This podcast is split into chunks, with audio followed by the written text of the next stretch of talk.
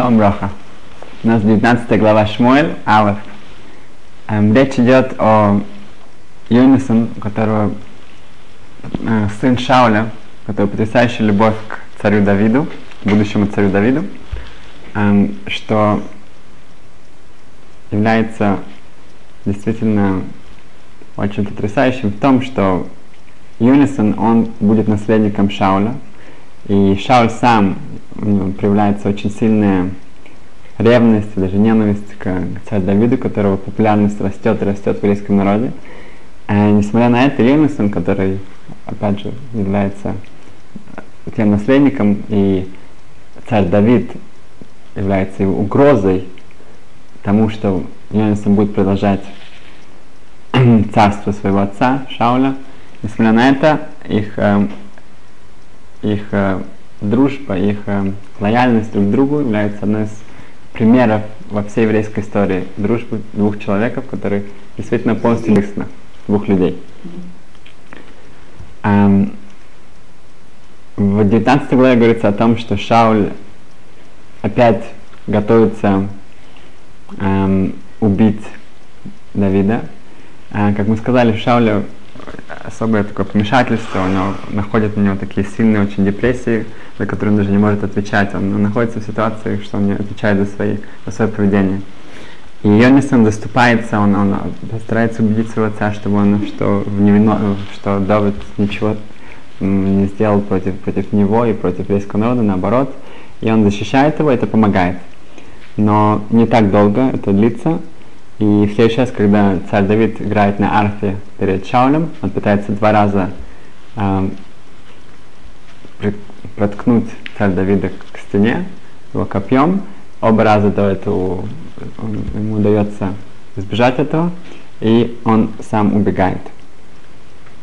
Эм, царь Давид убегает к Шмуэлю, к Шмуэлю Нови, пророку Шмуэль, который эм, был тем, кто помазал сначала Шауля и потом царь Давида. И как мы уже упоминали об этом, что в этот момент он, э, он когда он скрывается эту ночь, когда он скрывается с Шмулем, они учатся вместе всю ночь, и что столько Торы, сколько они выучили за эту ночь, большой мудрец не смог бы выучить за сто лет. Потому что в самые тяжелые времена царь Давид убегает от, от э, от Шауля, и даже в такие тяжелые времена у него он, он может просто сидеть со своим учителем и спокойно полностью концентрироваться на Торе. Эм, это тоже является всегда примером, даже, что даже в самой тяжелой ситуации в еврейском народе наши мудрецы они находили эм, силу воли, силу своего умственных способностей полностью э, забыть о всем и погрузиться в изучение Торы Шауль посылает за солдат, ну, своих посыльных, чтобы вернуть царь Давида. А когда приходит этот отряд посыльников, на них падает дух пророчества, они начинают быть пророками. Пророчество имеется в виду, что это особая связь с Вышним, и когда это происходит с ними, они уже забывают о своей миссии, они остаются там. Так царь, Давид, э, царь Шауль, Шауль посылает три раза посыльных, и каждый раз с ними случается то же самое. Они остаются там, они становятся пророками и больше не возвращаются. Эм, видя, что не было выбора, Шауль сам отправляется туда, и это то же самое. У него падает, он даже сам падает, и он сам у него падает это э, пророчество, и он эм, также сам забывает о том, что он сделал, хотел сделать. И пророчество имеется в виду, что в этот момент он понимает, как ну, открываются его глаза, как э, на этот мир с правильной точки зрения, с, с правильной перспективы, все становится ясным э, и светлым, и поэтому, конечно, он уже не думает о убийстве царя Давида в этот момент. Но далее, эм, да, на этом кончается эта глава. Как бы, как говорят, что самый лучший эм, путь, чтобы кого-то изменить, человека, да, это сделать из него пророка. Имеется в виду, что тогда человек действительно, когда он видит правду, видит истину в этом мире, тогда он уже будет принимать свои решения совсем по-другому. Мы видим очень достаточно похожую параллельную эм, историю с, эм, про Онкелос. Это Онкелос Бар Клой, эм. Был из, эм, он являлся племянником Титуса, Титуса, который разрушил еврейский храм. Онкелос Бен Клойникус, в молодости, когда он столкнулся с иудаизмом в, уже в Римской империи, эм, и у него он был любопытным, ему стало интересно, и у него была идея стать евреем, сделать гиур. В Талмуде, в Гитин э, Нунвав Амудбейс рассказывается, что он призвал души разных известных людей, в том числе своего дяди Титуса, и да, Билам, также Йошка, э, основоположника христианства. И каждый, он, у всех у них он спросил, а что насчет перейти в иудаизм? И тут в Талмуде рассказывается потрясающая вещь, что Титус сказал, что ни в коем случае, у них огромное количество мецвод, заповедей, ты не сможешь их всех исполнять. Это слишком, это, это невозможно для тебя. Эм, тогда спросил, и далее Титус сказал, что наоборот, ты должен стараться им сделать зло, должен идти и стараться их уничтожать. Потому что тот, кто будет их уничтожать, тот становится главой. Видим, что все те державы, которые были направлены на уничтожение еврейского народа, они были всемирные державы, они были как бы на, на, на, наверху. После этого они, их не стало. Но это был его ответ, это был его рецепт для того, как поступать с еврейским народом. Видим, что даже после этого он спрашивает, эм, Онкл спрашивает Титуса, в чем его наказание, и Титус ему объясняет, что это, это ужасные э, гонения, каждый, каждый день его сжигают и разбрасывают его в прах по всем морям, потом опять его, его собирают, и потом опять его судят, и, опять, и так каждый день. Несмотря на это, Титус все равно злодей остается злодеем. Раша, человек, который злодей, он даже в том мире, где уже все, он уже эм, конфронтация с правдой, с истиной, он остается внутри себя таким, как он был здесь. Эм, также Билам поход, дает похожий ответ и рассказывает о всех своих наказаниях. Когда доходит до Йошки, до эм, христиан, основоположника, да, то основоположника христиан, то он говорит, что да, это хорошая идея примкнуть к еврейскому народу. Эм, и также он говорит о своих эм, очень неприятных наказаниях. Но в Талмуде сказано, что мы видим разницу между грешником у евреев и, и грешников у неевреев. Что даже да, тут мы видим, что даже Йошка, который, в общем-то, э, шел против всех мудрецов и так далее, но он все равно он остался евреем, он, и он понимает, что надо, что это да, самое лучшее, эм, если человек ну, готов к этому, и он выбирает примкнуться да, с еврейский народ. Эм, его решение эм, не, не эм, принимается с восторгом, и, и э, император посылает отряд солдат, чтобы они вернули Онкелуса в, в Рим, эм, и ни в коем случае не продолжал жить как еврей. Эм, когда этот отряд приходит к нему, то Онкелус обращается к ним и спрашивает их,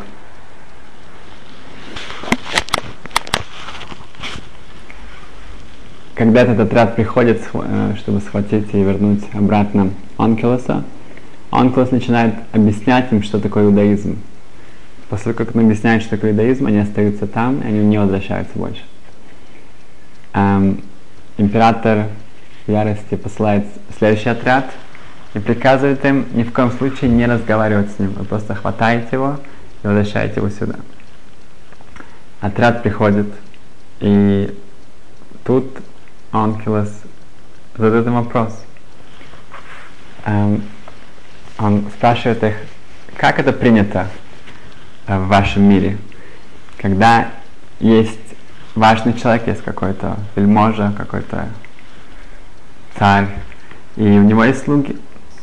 Слуги обычно идут перед ним, они освещают путь, очищают его, и потом эм, идет царь. Говорит, а здесь наоборот. Здесь Ашем, он идет впереди, так было в исходе из Египта, в пустыне. Он освещает дорогу еврейскому народу, он очищает весь путь, и потом идет еврейский народ. Эм, второй отряд тоже не вернулся. На третий раз император дает очень-очень строгие условия. Он говорит, ни в коем случае не разговаривать, не слушать, просто схватить его и вернуться. И это выполняется достаточно четко. Они приходят, они охватывают его, его из дому. Перед выходом Онкелос, так рассказывается в Талмуде, он целует Мезузу на двери своей. И сказано, что он, он очень улыбается, он очень рад. И тут эм, солдаты не, не, не могут выдержать, и они начинают, э, как бы, становятся любопытны, что он делает. И Онкелос использует эту возможность, он объясняет им, что как это принято у вас. Когда царь сидит в своем замке, в своем дворце, его слуги эм, его охраняют вокруг. А здесь наоборот, здесь еврейский народ сидит внутри, а Ашем охраняет нас вокруг. И тут мы понимаем, что Онкос понимал эту четкую иерархию римской системы, римской империи, где солдаты, где, где генералы, все было очень четко, эм, четко был порядок, Градация. градация всех, все были, у каждого было свое место, которое он, он, он, он будет держать до конца. У него нет никакой как бы, возможности, нет никакой карьеры и так далее. И, так далее. Um, и это он им объясняет, что, что есть совершенно другой подход, есть другой мир, есть другой порядок. Um, и третий отряд остается там, и больше император не посылает, потому что он понимает, если он так будет делать дальше, то имперская империя станет Израилем. Тут нам можно галактически задать небольшой вопрос. Мы знаем, что еврейский народ — это не народ, который заинтересован миссионировать других людей. Более того, если человек хочет, да, перейти в иудаизм, мы скажем ему сначала, что, может быть, лучше не надо. У тебя есть 7 заповедей, у нас 613 и так далее. У нас, посмотри, еврейский народ, еврейская история, посмотри вокруг, посмотри на новости. Нам не так легко, нам, нам тяжело. Посмотри на нашу историю. Эм, и в других религиях, в других э, народах, в принципе, наоборот, а его быстренько это самое, ну, даже не только эм, принять, а идти миссионировать, миссионировать других людей, можно даже заставлять их. И... Но у нас нет, мы, мы, у нас достаточно самоуверенности в нашем истине, в нашей, то, что мы правы, что нам не нужно как бы чувствовать себя более э, комфортабельным тем, что другие тоже будут принимать нашу точку зрения, нашу веру. Поэтому мы идем другим путем. И как же тут Онкелос занимается миссионерством. Он берет этих солдат и говорит, давайте, да, он объясняет им, он рекламирует иудаизм, он старается их как бы приубедить. Можно было бы сказать, что это он спасал свою жизнь, это был это пикох нефеш, спасание жизни. Но тяжело себе представить, что он Онкелос именно этого как бы боялся, это, это, что из-за этого он будет что-то даже нарушать. Эм, что ему пришлось нарушать. Нарушать можно, нужно, но эм, есть более, эм, эм, есть лучшие ответы на этот вопрос. Один из вопрос, ответов, интересный ответ, что эм, дается, что это закон не убеждать других, это только на евреях, на герах это не распространяется. Другие эм, авторитеты, логические авторитеты, они не принимают этот ответ, они говорят, что нет. Если эм, эм, у нас есть такой закон, что, что бейдин, что суд, еврейский суд, который принимает эм, геур, они должны человека э, оттолкнуть, первое, это, ну, тогда это должно тоже распространяться на геров тоже. Э, они отвечают так, что хотя Онкелос, да, рассказал им о иудаизме, но когда потом они пришли официально делать геур, официально переходить в иудаизм, там бейдин, там суд, прошел этот процесс и объяснил им, что это, и постарался их отговорить. Если они на это все равно пошли, тогда они тоже эм, исполнили это условие, что мы человека оттолкнули перед тем, как он действительно показал, что он хочет сделать гюр. Но самое простое объяснение это по Рамбам. Рам говорит, что в чем смысл, что мы человека отталкиваем? Потому что мы хотим быть уверены, что он действительно искренне хочет принять иудаизм. Если мы это видим, что действительно это не за каких-то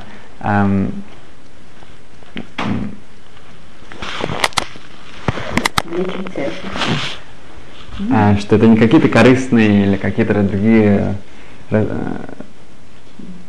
личные. личные побуждения или что, что, что человека привело к иудаизму из-за каких-то ну, не таких искренних или шем шамаем побуждений. Мы должны быть уверены, что это действительно искренне. Поэтому эм, мы должны его постараться как-то охла... ох... Э, более так холодно его принять, и только после, когда мы видим, что действительно он искренне это хочет, мы полностью его принимаем и обнимаем в, как сказано, что канфе шхина в еврейский народ. А, поэтому, так как Рам объясняет, что это причина всему, можно сказать, что здесь, когда мы говорим о, о римских солдатах, которые, солдат, которые рискуют своей жизнью, переходя в иудаизм, э, они идут против императора или против всей своей э, родины, э, тогда мы видим, что это действительно искренне. Это понятно, что у них не было никаких каких-то побуждений, когда корыстных, потому что мы видим, что действительно они пришли к истине. Онкулус видел в них этот потенциал, и поэтому здесь не было, не, можно было ничего не опасаться. А, Минский Гоин в Шелханорах приводит, что это отсюда у нас есть традиция целовать мезузу перед тем, как мы выходим из дома. А, по Зоя, по Кабале приводится, что это, э, что так как сказ, Ашем сказал Кайну, что э, Песа хата строивец на двери, там, где ты выходишь, там грех ждет человека – человек выходит на улицу, он должен понять, что, э, что его находится в какой-то опасности. Поэтому, да, эм, и эм, Марин приводит, что мы должны сказать следующие слова. Мы говорим, что Ашем Шамри, Ашем Цили, Темени, что Ашем, ты мой охраняющий, охранник, ты моя тень, ты, ты моя близость, ты, ты около моей э, правой руки. Также мы говорим Хашем и Шмоти всего и Мятавы Атулям. Имеется в виду, что Хашем, ты, пожалуйста, меня охраняй, чтобы я ушел и пришел в э, безопасности. И так постоянно, в Атулям, навсегда. Имеется в виду, что человек, когда он выходит, он должен понимать, что этот мир, он полный, полон эм, испытаний. И когда человек выходит с этим, с такой реализацией, с этим пониманием, тогда он показывает, что Ашем, я, я, я это понимаю, и мне нужна, мне нужна твоя помощь. И это физически, это духовно, это этот мир полон, полон опасности, как мы видим. И э, когда мы к этому приготавливаемся, когда мы были готовы, тогда это уже э, половина наших испытаний мы уже прошли, а другая половина мы понимаем, что Ашем нам поможет. Э, и также, когда я вхожу в дом, мы, мы, мы, мы, мы должны понимать, что дом это, это, это мигдашмят, это маленький в этом мигдаш, маленький храм. И Каждая еврейская семья — это мы все коаним, левим, все как коаны, левиты. И наш, наш, наш дом — это, это будущее еврейского народа, это, это, это кодчик Кадошим, это святая святых.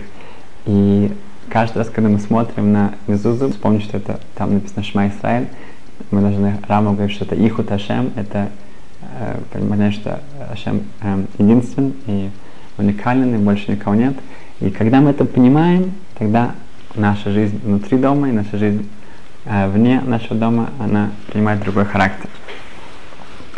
Э,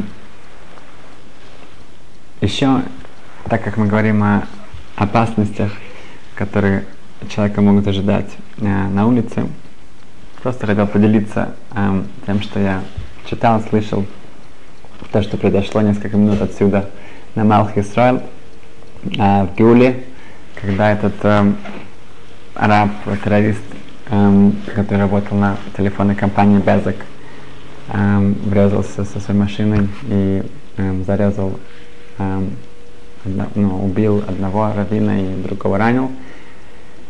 Э, две вещи, которые э, хотел я э, поделиться со всеми, что э, тот человек, который, был, который был убит Рабишаем, он, многие люди, которые его знали, также его семья, они говорят, что он очень часто говорил, что если он умрет, он бы хотел умереть, когда он умрет, а он хотел бы умереть Алкиду Шашем, освящая, освящая имя Всевышнего.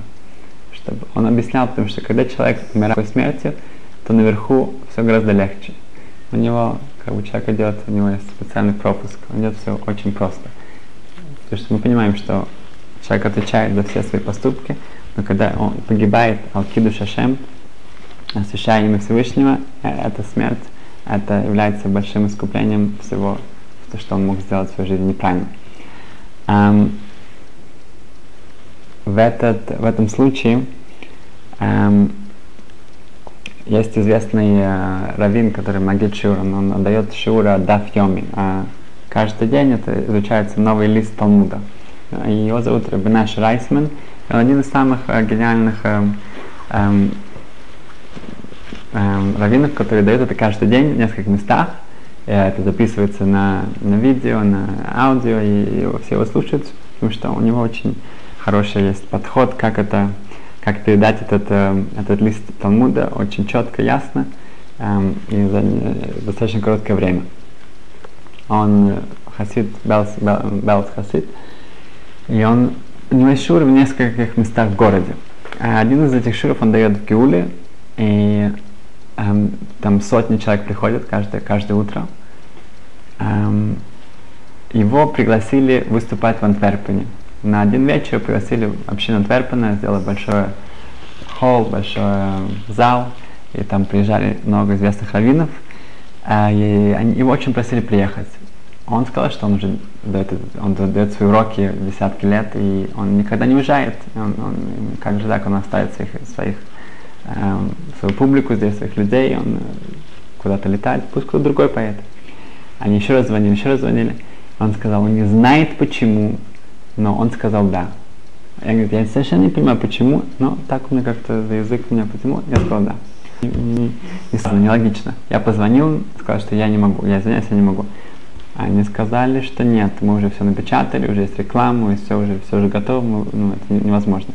Если все уже ждут, и я очень себя винил, я не знаю почему, но так получилось, что мне пришлось туда полететь. Я сообщил на эти шуры и сказал, что меня не будет, чтобы нашли кого-то замену.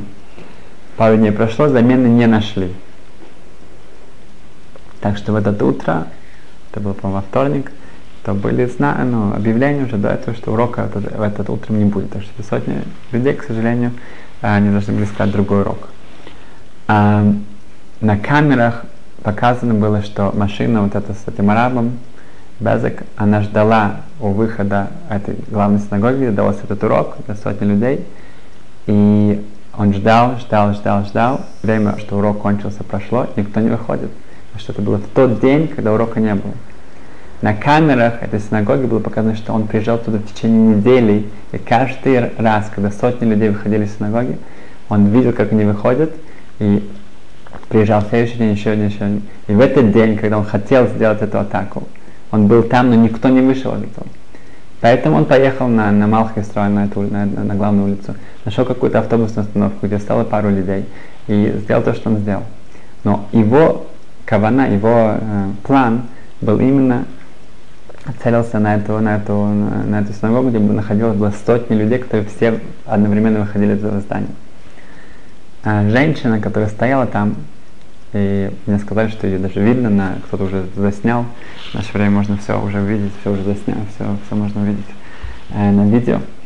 Э, эту атаку тоже можно видеть. Там видно женщина, которая стояла там, она начинает, ну, она, это женщина из Англии, и я слышал от ее родственников, что она эм, видела, что какая-то машина приезжает, какая-то машина. Она, у нее даже была какая-то мысль, пода... было видно, что это человек, который потерялся, он, он ездил туда-сюда. Но потом, когда эта машина врезалась туда, и а, этот сумасшедший араб выбежал туда и начал резать всех, она поняла, что нужно бежать. И она страшно э, испуганно убежала туда. На следующий день эта женщина меня сделали сюда свой дом. Это трапеза, благодарственная трапеза, что Барух Хашем, что она выжила. Э, во время этой трапезы ее муж встал и сказал, что он хочет сказать пару слов. Он говорит, что очень возможно, что после этого жена его убьет, но он берет риск, и он все равно хочет сказать пару слов. Говорит, что на, последней неделе, ну, меньше, чем неделю до этого, они живут в Гане Гюгула, недалеко здесь, в таких ну, очень высоких зданиях. И они стояли около окна, и они видели, как пожилая женщина в, в самом там низу, там, где там такие кино, такие ну, сад площадки детские, она ходит от одного мусорника к другому, ищет, ищет еду. Когда, когда моя жена это увидела, она э, с огромнейшей скоростью побежала к холодильнику, взяла большой пакет, набросала туда полно еды, открыла шкафы, набросала всю еду, что у нас было, и по лестнице побежала вниз лифта, что там не было, нужно было побежать, нужно было бежать все это здание. Конечно, только она туда добежала. Еле-еле она еще застала эту женщину, она прибежала к ней, она сказала ей, что, пожалуйста, у них как так получилось, что у них очень много еды, я не знаю, что с ней делать. Это вообще как бы... Она сделала так, чтобы это было очень э, вежливо, очень удобно, очень тонко, тонко, корректно, чтобы та женщине не было неприятно. И она ее благодарила, та женщина, эта бедная женщина была очень рада, она взяла всю эту еду и ушла. И это, возможно, моя жена, э, Ашем ведет с нами мида коннект мида, мера за меру. Так что за то, что она бежала с такой скоростью э, вот пару дней назад, чтобы помочь этой бедной женщине, Ашем дал ей тоже шанс убежать от этой страшной ситуации здесь. Эм, такие страшные ну, времена, если ну, эм, просто вспомнил, я вспомнил есть история с Рапшимон Шкоп. Рапшимон Шкоп был очень известным Рошашивой эм, в Гродно, в Литве. Эм, один, был один молодой человек, молодой парень, и он хотел учиться Рабшимон Шкоп. Рабшимон Шкоп считался одним из самых эм, глубоких анализ, э, такой очень глубокий анализ аналитиков Талмуда, э, который потряс весь э, мир Ешив своей логикой, своей, э, своей э, инновацией. И он хотел у него учиться. Молодой человек, у него не было денег, у него не было средств. И он пешком отправился из своей, э, своего маленького городка, чтобы попасть в Гродно. У него не было вре- э, денег на поезд, у него не было времени на подвозки. Так что он шел пешком, он ночевал в синагогах, в дворах. И в конечном итоге, через около двух недель, он пришел в Ишиву. Все эти повторял, потому что был очень тяжелый экзамен, чтобы попасть в эту Ишиву. Она была одна из элитных Ишив. Повторял все, что он знал, все, всю, всю, всю ту э, все те места в Талмуде, которые он учил и которые он изучал, чтобы представить себя со своей лучшей стороны, чтобы у него был шанс попасть в эту ишиву. Когда он шел, э, сел, э, Рабшимон Шкоп сам его принял персонально, что, ну, что брать фергер, брать э, этот тест, этот э, экзамен у него. И я говорю, что он усадил этого молодого человека перед, перед ним и сказал, окей, ты готов к экзамену? Говорит, да. Надеюсь, да. Это хорошо. Первый мой вопрос. Когда ты последний раз кушал обед? Ну, это, он не ожидал такого вопроса. Это он должен подумать, примерно около две недели назад. Это он, он шел с дома, тогда мама его еще тут он приходил, приготовила. Хорошо. Взял за руку, пошел в столовую к себе, сам приготовил ему обед, сам нарезал что-то, приготовил что-то, там, поварил что-то и послал перед ним. И подождал, пока он, э, хорошо, говорит, пошли обратно. Okay. Ты готов дальше? Ну, готов к тесту? Да, готов к экзамену? Хорошо. Когда ты последний раз спал в постели? Ну, он уже был легче, он уже, ну, после первого вопроса. А, а тут он быстрее, он говорит, что две недели назад я спал в моей постели, потом уже нет. Говорит, окей. Он отвел его в общежитие, уложил его, нашел ему одеяло, подушки, все. На следующее утро, когда уже эм, он пришел третий раз, он сказал, что окей, теперь ну, экзамен ты прошел, теперь начинай учиться. Через пару недель значит, началась война. Он не проучился в практически ничего. А этот молодой человек в конце концов попал в концлагерь, он, по был в Освенциме. Он говорит, единственная причина, что я выжил, потому что я постоянно вспоминал вот эту доброту Рабшиманшков ко мне вот это вот его, его забота, его забота, его теплоту, его любовь. Это постоянно, как в самой тяжелой ситуации, когда я уже была полностью безнадежна, и все, что вокруг меня, вся эта ненависть, вся эта, весь этот ад, но я вспоминал его, и это давало мне надежду, и это мне дало мне жизнь. Так что это то, что мы хотим всем пожелать, себе и всем. А этот шир тоже, чтобы было, эм, мы Потому чтобы было Рафо Шлейма, чтобы было быстрое исцеление это Александр Бен Этель, но хорошего друга моего, который эм, очень долгое время уже в больнице. И без Ашем, чтобы Ашем эм, дал нам возможность именно делать эти хорошие дела, чтобы они нас эм, эм, нас спасали. И так эм, был еврейский, еврейский народ, эм, шел и продолжал, и Ашем, Ашем нас эм, вел к полному избавлению. Спасибо.